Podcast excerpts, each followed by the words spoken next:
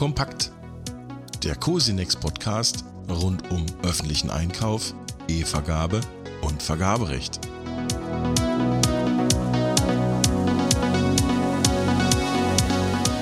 Herzlich willkommen zur November-Ausgabe von Vergabe Kompakt, der monatlichen Kurzzusammenfassung der Beiträge aus dem Cosinex-Blog. Alle Meldungen aus Vergabe Kompakt gibt es zum Nachlesen auf blog.cosinex.de. Links zu den einzelnen Beiträgen finden Sie in den Show Notes. Ich bin Wolf Witte, Redakteur des Cosinex Blog und Ihr Host hier bei Vergabe Kompakt. Beschlussbesprechung. Eignungskriterien sind in der Bekanntmachung aufzuführen. Welche Folgen hat es allerdings, wenn gegen diese grundsätzliche Forderung verstoßen wird und wie ist damit im Rahmen eines Nachprüfungsverfahrens umzugehen? Ist das Vergabeverfahren in jedem Fall aufzuheben oder ist es noch zu retten? Unser Syndikus Norbert Dippel nimmt eine jüngere Entscheidung der Vergabekammer des Bundes in den Blick. Sie differenziere hinsichtlich der Folgen, die eine nicht ordnungsgemäß bekannt gemachte Eignungsanforderung hat, so Dippel.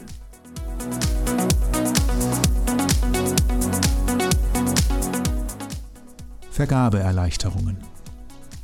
Der Bund plant offenbar die Schaffung eines Mechanismus zur Einführung erleichterter Vergabeverfahren in Krisenfällen. Das geht aus einer Evaluierung der Wertgrenzen für nationale Vergabeverfahren in Bremen hervor.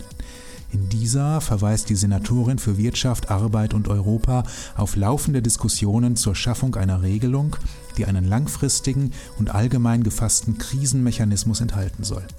So werde oder wurde eine solche Regelung mit der EU-Kommission rückgekoppelt, wie das Bundeswirtschaftsministerium im Rahmen eines Bund-Länder-Ausschusses im Frühjahr 2022 erklärte.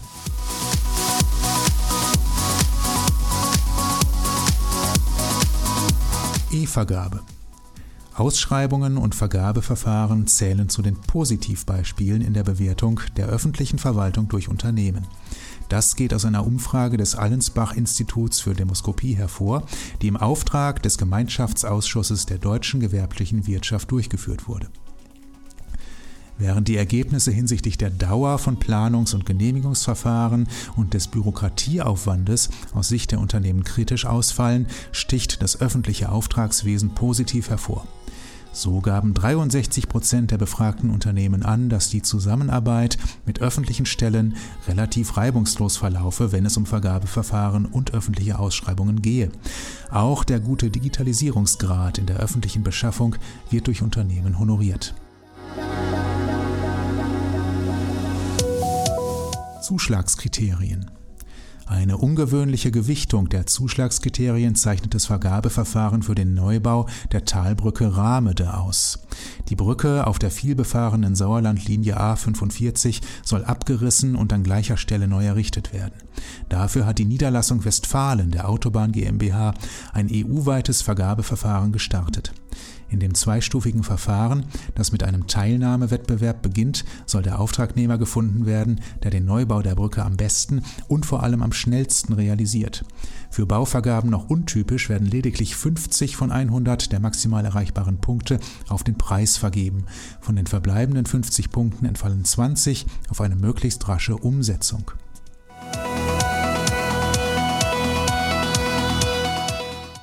Beschaffungsdienstleister ein Beschluss der Vergabekammer Südbayern sorgt für Klarheit hinsichtlich der Frage, welche Aufgaben an Beschaffungsdienstleister übertragen werden dürfen.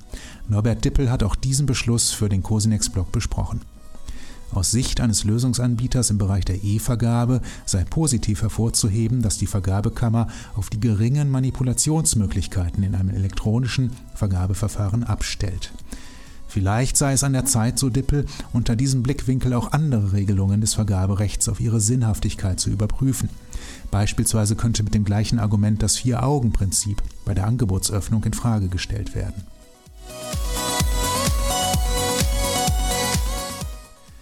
Schwerin. Ein Gaskrisenvergabeerlass ermöglicht die Beschaffung von Leistungen zur Bewältigung der angespannten Gasversorgungslage per Direktauftrag in Mecklenburg-Vorpommern. Auf eine Markterkundung könne verzichtet werden.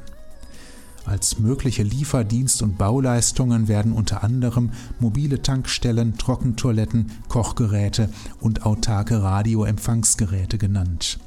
Die Verwaltungsvorschrift ist bereits im Amtsblatt erschienen und trat am 2. November in Kraft. Sie soll am 30. April 2023 außer Kraft treten. Das war die November-Ausgabe von Vergabe Kompakt. Über unseren E-Mail-Benachrichtigungsdienst können Sie sich übrigens über neue Beiträge direkt nach Erscheinen informieren lassen. Anmelden können Sie sich über blog.cosinex.de/slash Benachrichtigungsdienst. Bis zum nächsten Mal.